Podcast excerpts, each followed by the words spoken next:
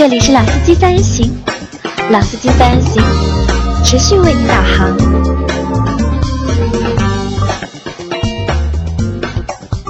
Hello，大家好，欢迎收听老司机三人行，我是杨磊。大家好，我是周老师。啊，今天是我们那个应该算是清明长假回来之后的第一期节目，第一期节目。在我们在长假的这三天里面，其实也发生了很多事情，大家也做了很多事情。我看群里的小伙伴，就是我们在三天里面就讨论的也都非常的就是踊跃啊和热烈，每天几千条，每天来不及看来不及看。好，那我们在那个在长假之前，我们做的最后一期节目里面是说了，就是海外自驾的一些注意事项。一些小贴士和注意事项。其实那期节目我们觉得是一期蛮有意义或和蛮有意思的节目，因为我觉得很多就是里面的内容和我们小伙伴出去到国外去旅游啊、去借车、去自驾啊，其实都是蛮有帮助的。但那期节目播出之后呢，我们也收到了蛮多的就是小伙伴的评论，特地还有个小伙伴晚上微信叫我，他和我说，就是我们有些地方说错了，其实他想纠正，并且和大家分享。啊，第一个是关于导航，啊，对，老周就老周，我想一个是关于导航的，因为那个小伙伴他是在美国的，他和我说呢，在美国其实只要用一个谷歌的地图或者是苹果自带的那个地图，就完全可以就是导航了。他说他包括他从美国开车去墨西哥，因为也是路其实完全不认识嘛，他也就是靠一个就是谷歌地图和一个就是苹果手机的地图就能够完成这个导航的这个功能了。啊，是这样，就是说我这边讲一下，呃，可能是不同的国家有不一样的情况。那谷歌地图在北美地区肯定是非常好用的因为大本营在美国嘛，啊，对的。但是以我去欧洲的经验来讲，谷歌地图在那边，如果你用作步行的导航，也非常好用。但是如果开车的话，可能是那边的法律法规的规定，它的谷歌地图用于开车导航确实是不行的。当然，这个不同的国家可能有不一样。那所以去之前的话，我们的建议是还是要做好功课，那尽可能的选择一种方便的导航方式去出行。那第一个是导航，对吧？还有一个问题就是，老周想想看，就是有没有，就还有哪些问题，就是我们啊被吐槽了。第二个事情是这样的，就是张波今天没有来啊，就是我们现在我本来以为张波英文蛮好的，经常出去各个国家跑啊。他说那个 free，就是警察说 free 让你不要动，那其实不是 free，是 freezing，就是英文是冰冻的意思，就是让你动住不要动不要动固定着，对吧？啊，对的，free 就不对了。那这个单词可能因为两个单词，因为老外发音嘛，都会有失爆，会把一些音吃掉，那可能你就听不懂了。那是这么个意思，反正你听到 free 就不要乱动就对了，不管是 free 还是 freezer 所以张波没有来参加我们今天的啊，对的，他被我们开除了，要让他关禁闭一个节目一次节目。呃，还有一件事情就是关于去海外自驾的话呢，就是小伙伴提醒啊，就是大家必须掌握一个技能，这个技能杨磊是不掌握的，就是换轮胎。啊，我相信啊，除了我不掌握，我我估计啊，就是很多小伙伴都没有这个就是换轮胎的这个技能。啊，因为现在我们国内就很多很多车啊，都开始用那个防爆胎，或者叫正确说法叫缺气保用轮胎。那但凡配了这种类型轮胎的车型，它是不配给你备胎的，甚至连那个车车载的那个便携式的千斤顶也是没有的。那所以在这种情况下，大家都不会换轮胎了那我觉得这个还和什么有关？还和就是在国内啊，因为修车点非常多嘛，啊，基本上每条。路上我们都能够找到就是补胎的地方，或者是修车的地方，而且就是叫拖车也会非常方便。那所以大家就慢慢的就是换轮胎这个技能啊，在我们特别是在一些就是新的司机身上，就可能这个技能就是不存在的。可能女司机，对吧？包括像杨磊这样的，虽然是老司机，但也没有换过轮胎。那我是会换的。我之前每一辆车我都经历过换轮胎，我印象很深的，就我第一次换轮胎，我光研究那个千斤顶，研究了足足一个小时，坐在地上，因为实在是不会用。那后来就熟能生巧了，我那个时候换轮胎，基本上把一个轮胎把车顶起来，坏的轮胎拆下来，那个好的轮胎放上去，那基本上我五分钟之内能搞定的。而且以前韩家在的时候，其实韩家那个时候也做过一篇文章，对，我们是教大家怎么么样换轮胎的。那这个我们回头会放在文章里面做个回顾，大家可以学习一下。因为国外呢是这样，就是说，因为他们那边啊，就是尤其像美国这种地方，就是地广人稀，你要找一个救援或者说找一个修车点是蛮难的。那这也就是说，当你去借一辆车的时候，你除了要看自己的四个正常的车上的四个轮胎气压是不是正常以外，你也要关注一下你的备胎，包括换备胎的这些工具是不是齐全。万一在路上轮胎漏气了，那你至少还能换上去应个急。那或者就是说，你可能需要咨询一下租车的公司有没有比较全的那种服务的保险可以购买。当如果说，因为我我的经验是我有朋友在意大利自驾的时候，就是轮胎坏掉了，但是他买了，而且他一次扎了两个胎，换了都没用，因为备胎只有一个嘛。他当时买了一个比较全的这种服务的保险，是拖车公司就是有专门派救援车辆过来帮他换轮胎的。那如果说你不是很有把握的话，那选择一个好一点的服务。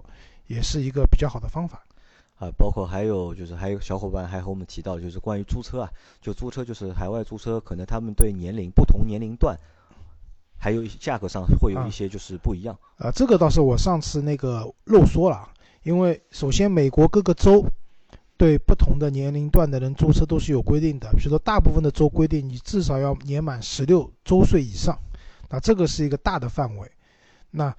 说明你是一个成年人，你可以开车的。那同时呢，就是，嗯，在不同的年龄段，可能你二十一岁到二十五岁之间，不同的年龄是价格不一样的。对，租车的价格会不一样。年龄越小，你的租车价格越贵。为什么呢？就他认为你年龄大了，相对人也比较成熟了，然后你开车的技术啊，各方面都比较稳定，那出事故的概率就小，所以你的保险费会相对便宜。但你年龄小，比如说你才二十岁出头，那毛头小伙子，对吧？出去可能容易。闯祸，那相对的保险费就贵。那所以不同的年龄的话，呃，你租车价格也是不一样的。这就涉及到上次讲的，就是车上会指定驾驶员嘛。那在这种情况下的话，如果说你们不打算多人开车的话，你可以选择一个你们当中年长、年龄比较大的，就是二十五周岁以上的人去借车，会相对来说便宜一些。那所以非常感谢，就是这位小伙伴给我们做出的一个一些指正。就到包括就是我认为我们的所有的节目啊，就是包括以后的节目，包括之前已经做过节目，如果大家在听的过程当中，如果觉得我们在当中说的过程当中有问题、有出入或者是有偏差，那我觉得你们可以就是完全去给我们做出这个就是指正，对吧？批评我们也 OK，对吧？帮我们指正也可以。那我们会把这些信息就是更新在后面的节目里面，因为我们本身就是想让大家去。共享或者是分享这些和车或者和在用车有关的那些故事啊也好，经验也好，知识也好。那老周，我问你啊，这个月是四月对吧？四月应该有一件非常大的事，这个你应该知道啊。对于汽车界来讲，两年一次的北京车展。北京车展对。对，因为一年隔一年嘛，去年在上海，今年就在北京。嗯，所以就是我们，我和老周今年我们两个人会去，就是北京的。车展，车展，对，到时候我们会现场发回来报道。老周之前去过北京车展没？啊，去过，去过对吧？那我其实一次都没。北京我去过好几次，但北京车展我一次都没。基本上中国各大的车展我都去过。你都去过？成都、广州、上海、北京，包括还有一些小地方的车展，因为以前做这个的嘛，经常跟着厂家到处跑。然后呢，北京车展就是大家知道，就是这个车展肯定是厂家的一个盛宴，对吧？是新车发布的一个盛宴。但是呢。我们听听好像很厉害，动辄可能有几百辆首发的，呃，上市的各种各样的车型。但是我这里要吐槽，就是很多时候是一个偷换概念，什么就是这个车明明只有中国有，所以在中国发布了，它也说是全球发布，因为全世界只有中国有嘛，也中国发布，全球发布。然后我觉得这个有点有点虚啊，我觉得就是我们上海话叫虚头巴脑的，对吧？那真正。在车展上面，大家关注的是什么？那一种我觉得是高科技的，代表的未来的那个出行方向的。打个比方讲，这次车展，我相信会有很多人去关注保时捷那款 Mission E，就是有可以放无人机出去的非常高科技的一款车，对吧？那我相信在现场肯定会成为焦点。那还有一种，我觉得是和我们大众出行息息相关的一些车型，可能这些车子不一定会很贵，大家也都买得起。然后这些车呢，又代表了一些未来的科技啊、技术的这种方向和发展，是或者说一个品牌的它的一个发展的一个趋势的预兆。那这些车型，我觉得是在车展中大家会比较关注的，因为每年就是车展，就是那个豪车馆，就是法拉利啊、布加迪威龙啊这些车馆，每年都会排很长的队，然后就大家都排队进去看那些豪车。那我个人觉得，如果我去看车展，我觉得这个没有意义。因为这些豪华车，一个是我们大部分人也买不起，第二个的话，你实在想看的话，其实像上海车展的话，其实有法拉利专卖店的呀，你要看你去看好了，人家也会接待你的，无非就态度可能差一点嘛。那这个可能我不太同意啊，就我反而我认为就是在车展的那个就是期间啊，去看那些豪车的意义大于去看这些普通车的意义会大一点，因为普通的那一些车，普通的一些品牌就四 S 店也比较多，我们去看起来比较方便。但如果我们两个真的要去法拉利或者是那个比较高级的地比较高级的那些店的话，我估计啊就是不会受待见。也不会，其实也不会。我去看过的，呃，销售还是很专业的，知道你不买，但是还是会过来接待你的，不至于，不至于的哈。那对在今年北京车展，那肯定会有很多就是新的车会去发布。啊，对的。那老师，我们先不说今年要发布的车，就我们回想一下，在去年上海国际车展的时候，就发布那些新车里面，你到现在还让你有印象的车有没有？没有太多印象，好像没有太多印象。就是我倒有印象，我就唯我唯一有一辆车是有印象，就是大通的 D 九零，就我到现在还是有印象的，因为是在去年的就是上海车展发布。但是其他的那些车，我好像倒就真的没什么。这个车我们也去看过，对吧？因为我当时记得是我们去帮助任成吧，我帮任成去拍了很多就是他要的车的视频嘛，大概拍了将近十几辆车，啊，但也就对这这辆车还留点有点印象。啊，我想起来了，为什么我没有印象？我去年没去。啊，对，对，去年我那个时候在公司里面坐正后方了，我没有到前方去，所以现场有哪些车子确实也没有太多的印象。嗯，我觉得是这样，就是车展这个车子啊，给大家留下印象一定是什么？后面上市的卖得好的车子，那大家可能会记住。那至于杨磊说那个大通 D 九零，可能是一个概念的问题，就是各种定制，对吧？然后又是因为那个车我们也去看过。就是非常大，然后又是硬派的越野车，各方面都蛮有个性的。但是真的说到买，还是要考虑一下的，不一定会买。啊，我们说回来，就这一届车展，就是这届车展会有很多很多的车型发布。那我们一期节目里面其实能讲的车型并不多，那我们会挑一些，就是老周觉得可能对未来或者说对我们用车生活会有一些呃影响的车型。那第一款想讲的是。奥迪的新的全新的奥迪 A 八，A 八啊，嗯，A 八这个车，我我我讲个事情啊，就是我我前两年就蛮蛮早一些年，我那时候出去出差去成都，在成都待了蛮长时间的，因为大家知道成都那边就是其实好车也蛮多的，因为有军区嘛，对吧？我当时看到一辆车，那辆车明显是辆 A 八，但是呢，它屁股后面贴着一个 A 六的标志。我当时还跟小伙伴、当时的同伴争论，我说这个车明明是 A 八，怎么变成 A 六了？啊，其实后来我们知道，当时太傻太天真嘛，因为那个车换标了嘛，因为 A 八太招摇了，换个 A 六会比较好。但是那个时候给我看到 A 八的感觉就是，哦，这个车看上去还是蛮霸气的，然后那个车还是一个 W 十二的发动机，就是就最顶配的那个车型嘛，对，那一下子觉得哦，这个车子好厉害，对吧？嗯。那这次的 A 八 L 的发布呢？我觉得有几个点我想讲。那首先一个是第四代车型，它其实没有那个其他的一些车型来的历史那么的长久，它其实到第四代了。嗯，之前我跟杨磊有讨论过啊，就是现在奔驰的 S、宝马的七系，其实这两部车子之前都已经换过代了。那这次终于 A 八要来了。嗯，那我觉得在这个豪华车的市场，就差不多一百万左右的这个市场价格范围内，嗯。S 可能给人的感觉还是比较优雅的，对吧？然后好像一些比较有钱的老板啊，都比较愿意用这比较贵气啊，比较贵气。然后宝马呢，就是怎么讲呢？给人的感觉，呃，之前有一部电影电视剧叫《我的前半生》的，里面那个就是那个男主角啊，不是开了一辆 M760 嘛？那那个车看上去真的是非常棒，它有特殊的颜色的车漆，对吧？然后动力又非常好，各方面都好。但那个车非常贵，而且真的说买的话也不会有太多人去买。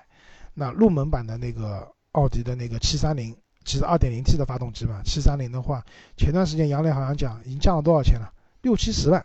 呃，对，六七十万就已经，但其实卖的也并不好。对，因为这个级别其实宝马七系，至少现在来看，它的销量并不是特别好。对，其实我们可以在在马路上，就是新的七系啊，就是的确是真的少。就老的机器看的还蛮多的，但新的七的确是比较少。我觉得说绝对数量上不一定特别少，但是如果你以 S 作为对标的产那个车型来讲的话，那是肯定少的。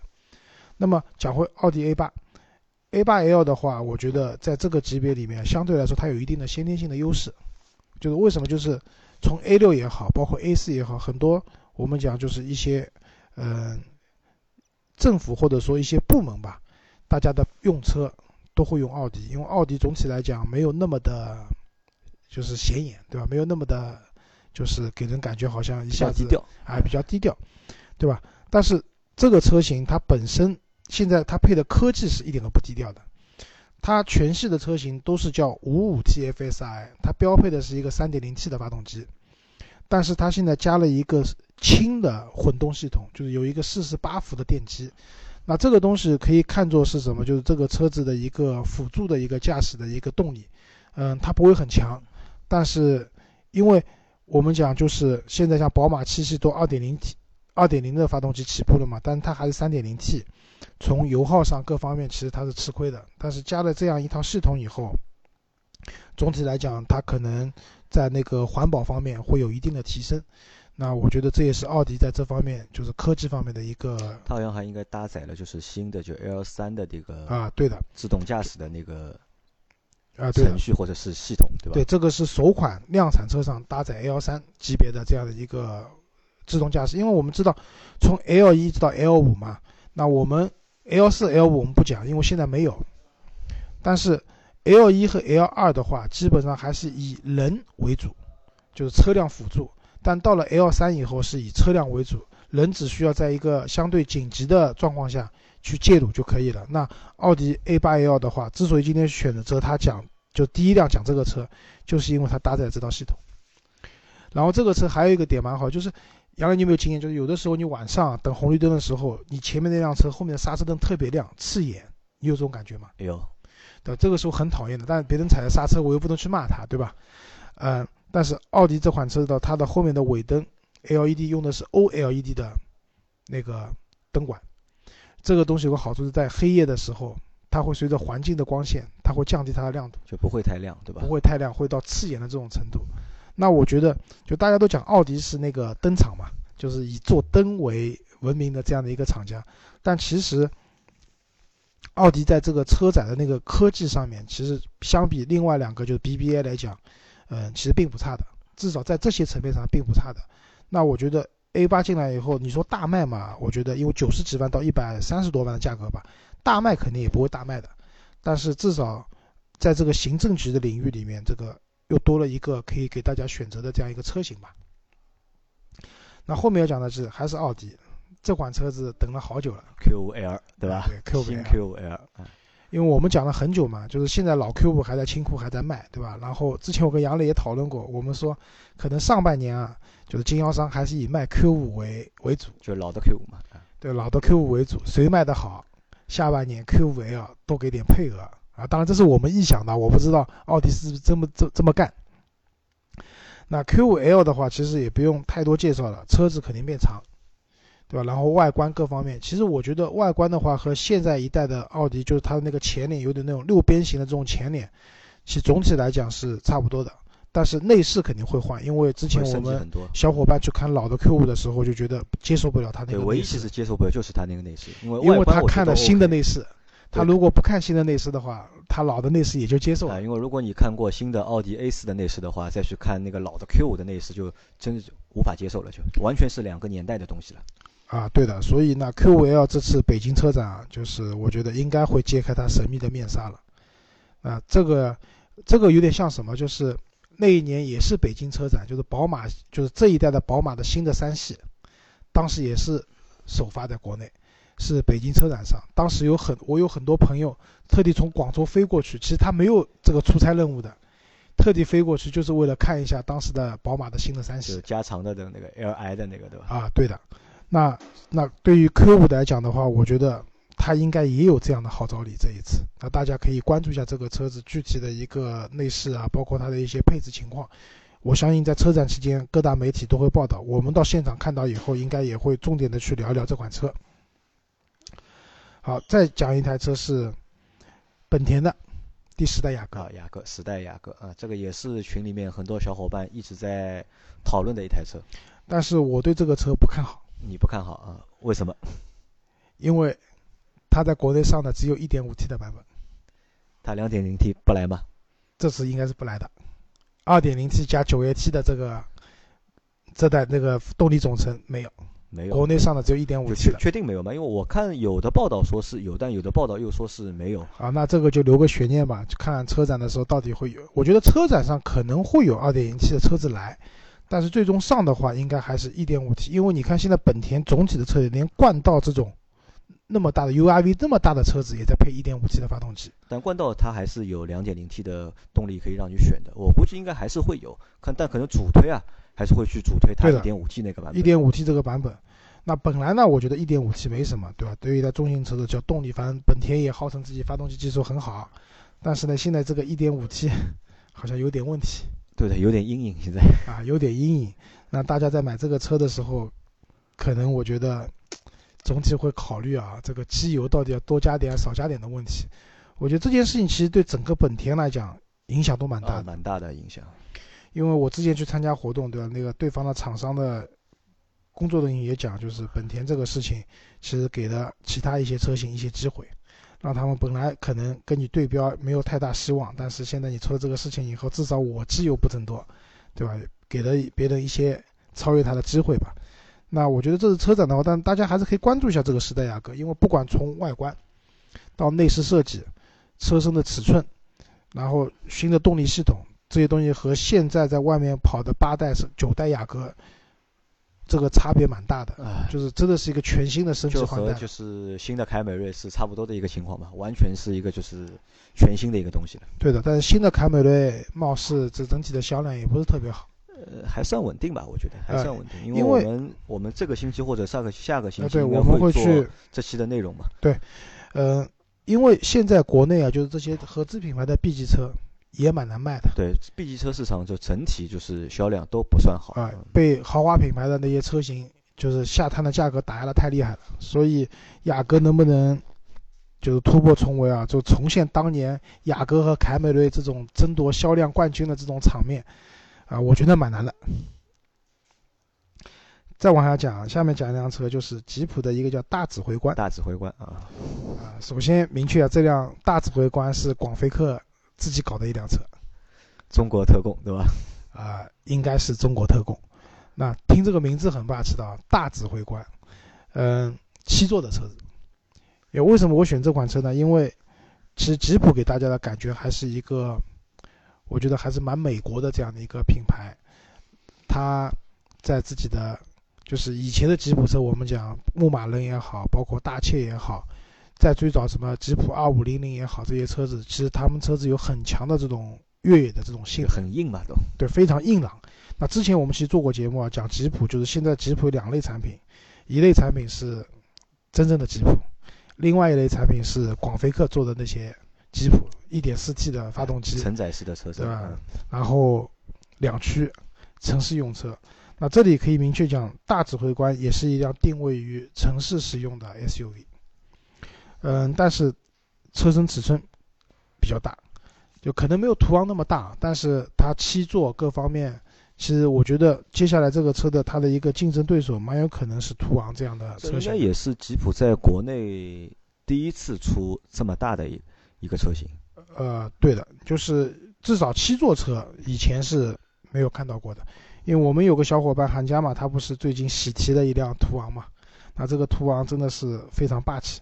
那我觉得大指挥官到时候就看价格，如果说价格不是特别贵的话，我觉得它跟途昂之间还是有一定的竞争的。而且今年好像就是新的七座的大车还蛮多的，包括荣威前一阵也发布了它的那个 RS 呃八，啊对这个就接下来我们要讲这辆车的。呃，我觉得因为这些大车型的话，总体来讲，因为现在国内大家还是，尤其限牌的城市，很多人我也只有买一辆车的这个指标或者怎么样，但是我要满足全家的出行，那怎么办呢？那我只能买一辆大车，然后座位数够多，但是呢，我又不希望去买一辆面包车，或者买一辆 MPV 没有驾驶乐趣。那这个时候，其实七座的大的 SUV 这些车型的话，那也是唯一的选择的，几乎就这么回事情。下面讲辆车就是沃尔沃沃尔沃啊 x C 四四零啊，x C 四零，就领克的正版的领，生兄弟，对，我我觉得是正版的车型，正版的就是就是领克，我不能讲它盗版的，应该是仿制品。因为我们之前看领克零一的时候，会发现它整体的内饰设计，包括它动力总成，它用的一些科技配备，我们可以看是一个 x C 四零的克隆版，只不过是它的领克的标。那其实我们还蛮推崇这款车的，因为它价格相对来说便宜，相对 x C 四零来讲还是便宜的。那么这种情况下，这个车子那么多高科技的东西，然后动力也不错，然后设计感也也还过得去，那么价格只有这么点，不错的。但是 x C 四零要来了，就正版的要进来了。这个车子的话，杨磊，你预测一下大概多少钱呢？这个车啊，就是我预估啊，二十五万起吧。按照沃尔沃目前这两年这个调性啊，我觉得这个车二十五万起。因为我记得蛮清楚的，就去年广州车展，x C 六零弄了一个所谓的预售，价格很贵。那你现在看叉新的新的叉 C 六零在路上看到过吗？我一次都没看到。啊，对我也没看到。嗯，定价有点贵，对吧？然后叉 C 四零的话，我估计啊，要比领克贵十万块钱。比领克贵十万。就领克十五六万起嘛。它应该就像你讲的，是二十五六万起，要贵十块钱。那，就是我这里有个疑问是，你觉得值得吗？就是如果说我花上多十万块钱买一个沃尔沃，和我少花十万块钱买一个百分之九十接近的领克零一，因为这个还不能算抄袭，因为毕竟他们本来就是合资工厂嘛，用的技术什么都是光明正大去用的。呃，你觉得买哪个车？更划算呢，那肯定是买领克零一的这个性价比，就是一下子就出来了嘛。因为其实领克零一，我们本来推崇领克零一，只是因为我们觉得它的一个产品力就是够好，它的一个就是东西好嘛。但是我们也会觉得它的价格价格略略的有一点高，对吧？但是现在如果你叉 C 四零来了之后，再去看领克零的那个价格，你可能就不会觉得它那个价格高了，就啊，我也觉得这么是的，就是。再去你再去领克店里面，你说这个车有点贵，销售跟你讲，出门右转沃尔沃，你看一下叉 C 四零，一模一样的东西，贵十万，你还是会回来的，对我觉得这个目的更更强一点啊。啊，再往下讲，就是我们讲荣威的 X 八，X 八啊，荣威 X 八也是一辆中大型的 SUV 的，五米不到一点的车身，四千九百二十三，轴距是两千八百五十。杨磊，你有没有发现就是？国产的 SUV 啊，就自主品牌的 SUV 啊，好像都有这种大车，你发现没有？因为这个我觉得有点问题在哪里啊？因为我们在做荣威 RX 三的时候啊，其实荣威最早出的是 RX 五，然后出了 RX 三。因为我本来预估它肯定还会有一辆更大的，我会觉得它应该叫 RX 七，我们都是单数的嘛。但是它一下子又变成了 RX 八，包括我在我们之前画漫画的时候，我还特地给 X 留了一个 阴影的位置，对吧？但没想到它那辆车那么快就上了。但是这个车我看了一下，因为其实这个车的发布会之前已经开过了嘛，已经我也看到，就是很多圈内的小伙伴去试驾，包括他们写了文章，去拍了视频。其实我总体看一下这个车，我觉得没有什么就是太大的一个感觉。我觉得就自主品牌的 SUV，它好卖的还是在紧凑型这个区间。为什么这样讲？你看传祺的 GS 八，哈弗的 H 八，对吧？H 九不讲，H 九是因为非承载式的越野车。然后荣威的 X 八，你会发现这些车子其实他们以上市那些车型，他们每个月的销量都不会太大的，就跟他们的拳头产品，比如说什么 GS4 或者哈弗的 H 六比啊，不能比这个，都不能比的。为什么？价格太贵了。价格太，一方面我觉得还是一是价格贵嘛，二是在产品力上面，就只是把这个车放大了，但是在产品力上没有什么太大的一个提升。其实这个对用户来说也没有什么太大的意义去选这个车嘛。对的，因为。车子在某一个尺寸下面的话，价格合适，那大家其实因为比较便宜嘛，十万出头的话，大家的包容度会比较高。可能看到你这个缺点那个缺点，觉得说，我一直跟杨磊讲，蛮好了，这个车这么点钱，对吧？你还要怎么样？但是，一旦到了二十多万的这个价格区间，光大已经不能吸引别人了。你一定是说你的做工、你的产品的细节，包括你的各方面的，就是动力也好、油耗也好。安全性也好，甚至是你坐上去试驾的时候那种驾驶感受也好，都要给大家一个比较高的这种一个认可度，那大家才愿意可能花二十多万去买辆车。这个和你十万块钱买部代步车又不一样的概对，念。这个就像我们上次去那个广汽的那个看 GS Four 一样的情况嘛，啊，对吧？其，G 实我 S 们八那个车开了，对嗯我们开 GS，因为那天没开到 GS Four 嘛，对吧？但是 GS Four 我们给我们的感觉应该是我觉得 OK 的，对吧？可能有这样的缺点那样的缺点，但是它也就卖十二万多、十三万不到这个价格，我觉得也没什么太多好处。但是我们在开那辆 GS 八的时候，你就会感觉那个车啊就问题就很多嘛，就这个也有问题，那个觉得刹车软，对吧？然后全景摄像头不清晰，转弯的路感不好等等，那这个时候你就变挑剔了嘛，因为你开的是一辆二十多万的车。那所以自主品牌，当你要做这种高价位的大型的 SUV 的时候，其实光尺寸大不解决问题，你要解决的还是一定要提升。内功，对吧？就是像荣威的话，他讲自己什么互联网汽车，它的一些什么斑马系统啊，这些东西，其实这些东西我觉得都是属于，嗯、怎么讲呢？就是值钱的东西，呃，不是不是叫不值钱，就是可以为你就是锦上添花的东西，但做不到雪中送炭。大家会关注说你这个车的整体一个驾驶感受或者怎么样。嗯，再往下讲一辆车，还是一个国产的 SUV 啊，但这个比较特殊，它叫威马汽车的 EX 五嗯。威马汽车就是好像上上周吧，它第一辆量产车下线了，在引擎盖上签了好多人的名字，对吧？看到我有密集恐惧症的，我看的有点难受。嗯，这个车我想讲的是什么呢？因为我们知道，就是我一直蛮推崇蔚来 ES 八这个车型嘛，但是蔚来 ES 八现在就是说，第一，其实什么时候交车，包括什么时候能给大众去试驾，现在我们就是官方是给出了一个时间表的，但是我个人对这个时间表能不能如约的完成，我是持保留保留意见的。那另外一个的话，嗯、e s 八的话，它那个 NEDC 的那个综合续航里程三百五十五公里，呃，我个人觉得还是偏低的。那么这次威马这个车型呢，啊，都我忘了，还有一点就是 ES 八的价格还是蛮高的。那我们其实在这次车展应该能够看到 ES 八的那个量产版了，应该，因为之前在展车这展厅里都是工程车嘛。呃，其实展厅里面的车换过好几批的，已经一批一批的车都在换，就是应该是质量，就是做工各方面是一批比一批好的。那这其实这次车展，如果你关注未来的话，那这里插一句，你可以去看看 ES 六，ES 六也会发，啊有可能嗯有可能会亮相。那 ES 六的话，可能价格啊各方面，因为它车小，然后因为它用的电池板是一个规格的，但跟它的续航里程嗯应该会变高。还变高，因为车变小了，啊对的嗯那威马这个车的它的一个 NEDC 的官方的公布数据是四百五十公里，那我觉得，而且威马的价格相对来说可能补贴完以后的售价也就二十多万，呃，我觉得相对来说，如果它能如期的造出来这个车，按照它的宣传来讲，它的车的一些东西都有的话，那我觉得还是不错的。呃，我前面其实我们在说 x C 四零的时候啊，让我想到另外一辆车，就是凯迪拉克的 x T 四，叉 T 四对吧？对吧？也会应该是在今年的就是四月份的车展上面亮相的，会。应该会有，因为我对美国车不是很感冒，所以故意把它漏了。啊，故你是故意把它漏了，对吧？因为我看了就是之前就是叉 C 四零的一些谍照和就是流出来的视频，我对这辆车印象还不错，我觉得不错，嗯。还不错，对吧？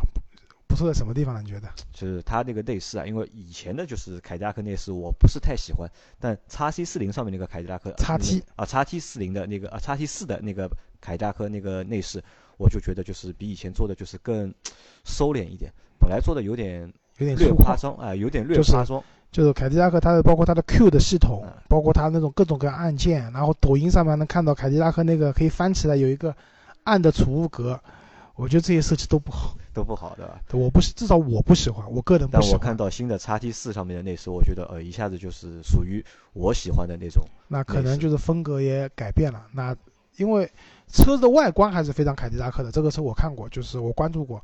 外观上来讲，和现在的叉 T 五啊这些车型其实本质上没有太多的区别。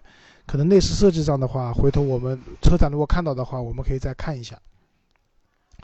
那下面再讲一辆车，还是 SUV 啊，呃，魏派的 P 八就是去年的法兰克福车展，你还记得吗？就是电动版的对吧？对，插电混动插电混动，因为这段时间你会看到上市的很多新车，对于双积分制度对他们的影响就很明显能看到了。前段时间上的宝马的五系五三零 LE，比上一代车型整整便宜了二十万，对吧？呃，我觉得这也是因为双积分的作用，因为原来那个车可以不卖的，没关系的，就是七十万的价格，有人买就买，没人买算数。但是现在不行了，如果你这些新能源车不卖掉的话，你的积分不够，那有可能你面临的处罚，或者说你花钱去买积分，代价太大代价太大了。所以，宝马就有人说宝马这次价格很良心啊，定了一个四十九万多的价格就可以买到五三零的 LE。那我讲其实不是宝马良心，是因为政策起到作用了。他没有办法，对吧？对的。那魏魏其实一样道理，其实长城汽车它旗下也没有什么新能源车，对吧？和之前和宝马合资要造那个电动的 mini，那这个事情什么时候上还不知道呢。那么之前这个魏派，而且魏派的车子 VV 七也好，VV 五也好，他们是没有四驱版的。但是这一款所谓的 P 八这个车子，我就不知道量产以后叫什么。这个车子就是它的电机是起到一个就是相对来说四驱的这样一个作用。那之前法兰克福车展已经亮相过，那国内还没看到过。那我觉得这一次车展可以去看一下这款车子，因为作为一个自主品牌的一个高端车型的一个开创先河者，那他们如果说能拿出一些好的技术，然后这个车型价格合理的话，我觉得应该也能卖，而且对他们自己去补贴一些自己的积分也是有好处的。然后下面一辆车是一辆小的 SUV，丰田的 CHR。哦，CHR 啊，嗯，丰田在国内没有小型的 SUV，在这之前，它最小的一个是荣放吧，是啊 Rav4 Rav4 对吧？对吧？就是紧凑型的，它没有小型的 SUV，但这次要上了。那 CHR 其实是我一款蛮喜欢的车子，它的外观非常的有棱有角，就不像丰田造的车，外观非常有棱有角，然后非常运动，看上去非常的时尚。啊，包括大众，大众也会上一啊，个就对，是小的这个两个就讲啊了一个叫叫 T Rock，呃，也是一款小型的 SUV，这些车都不大的，他们的车长也就四米二左右。那我们其实一直在讲，其实国内的小型 SUV 市场其实卖的并不好，就是真正卖的好的是紧凑型这个级别，就是车身长度在四米五左右的这样的一个级别，不管是自主的啊，还是那个那个合资品牌，基本上在这个区间车子卖的会比较好。小型 SUV 的话，嗯，就是据我们的分析啊，还是因为一个是价格相对来说也比较贵，那在这个价位里面，其实大家可以选到 A 级的紧凑型车了。那么在这样的情况下，大家可能而且小型的 SUV 其实空间各方面没有太大的优势的，所以大家可能会选择放弃这个级别，而去转转买更高级别的，或者去买轿车了。但是这并不好像影响厂家在这个级别市场里面投放新车的一个热情。那刚才讲的那个 CHR 也好，包括大众的这款车也好，那应该是北京车展上比较重头的两款，就是新上的这个小型 SUV，大家可以关注的车型。嗯，最后讲一款车，就是我们其实之前也讲过啊，就是雷克萨斯那款 UX。UX 啊对，UX 是属于紧凑型级别的，就是四米五不到一点点的车身长度，两千六百四十毫米的一个轴距。那之前我们其实讲过啊，就是因为 CT 两百，雷克萨斯这款车型已经上了好多好多年应该是换代了，应该。啊，对，但不也不是换代了，呃就是会替代就是 CT 两百的这辆车，应该因为 CT 两百从最早我记得是二十八万多，28最便宜的车子二十八万多，其实还是贵的，总体来说还是贵的。那现在官方降价以后，这个车二十万出头也能买了，但是因为车型太老了，我们现在在路上几乎看不到新的，呃，雷克萨斯这款车型了。那所以对于雷克萨斯来讲的话，这是一个不太愿意降降价换量的一个品牌。那么怎么办？换新车？啊，换新车。那既然 SUV 热嘛，那我现在进一款 SUV 的这样的一个车型，然后它有一个比较好的混动系统，然后动力参数各方面都过得去，关键是油耗低，而且加上雷克萨斯超长的一个质保和那个服务，那我觉得这个车进来以后，可能对于呃这些之前我们也讲过，就是现阶段你去买一辆插电混动。在我看来，你还不如买一辆这样的 hybrid 的车型，百公里油耗很稳定，五升到六升之间，甚至可以做到更低。那平时加汽油，它的那个碳排放各方面都是一个比较低的水平，其实既环保，然后自己也能省一部分钱，只是这个车的价格可能比较贵。好吧，那我们这期节目就先到这里，因为我们其实怎么说呢，也是觉得就是今年的就是新的车里面还是以 SUV 为主，那可能我们就说的还是以就是合资品牌为主，就是把那些自主品牌相对来说，因为我们也看了一下，就是也没有太多就是能够让我们眼前一亮的自主品牌的新车。就是这期节目呢，也是一个北京车展的到时候特辑的一个预热。那我们现在。看的想到了，或者说我看到了这些车型，也是等于做个预告了。我们今天讲到的车型，到时候在车展上我们都会去重点关注的。那到时候再跟大家分享这些车型一个具体的一个信息和一个最新的这种相关的这种情况吧。好，那我们这期节目就到这里，感谢大家的收听，谢谢大家，再见，再见。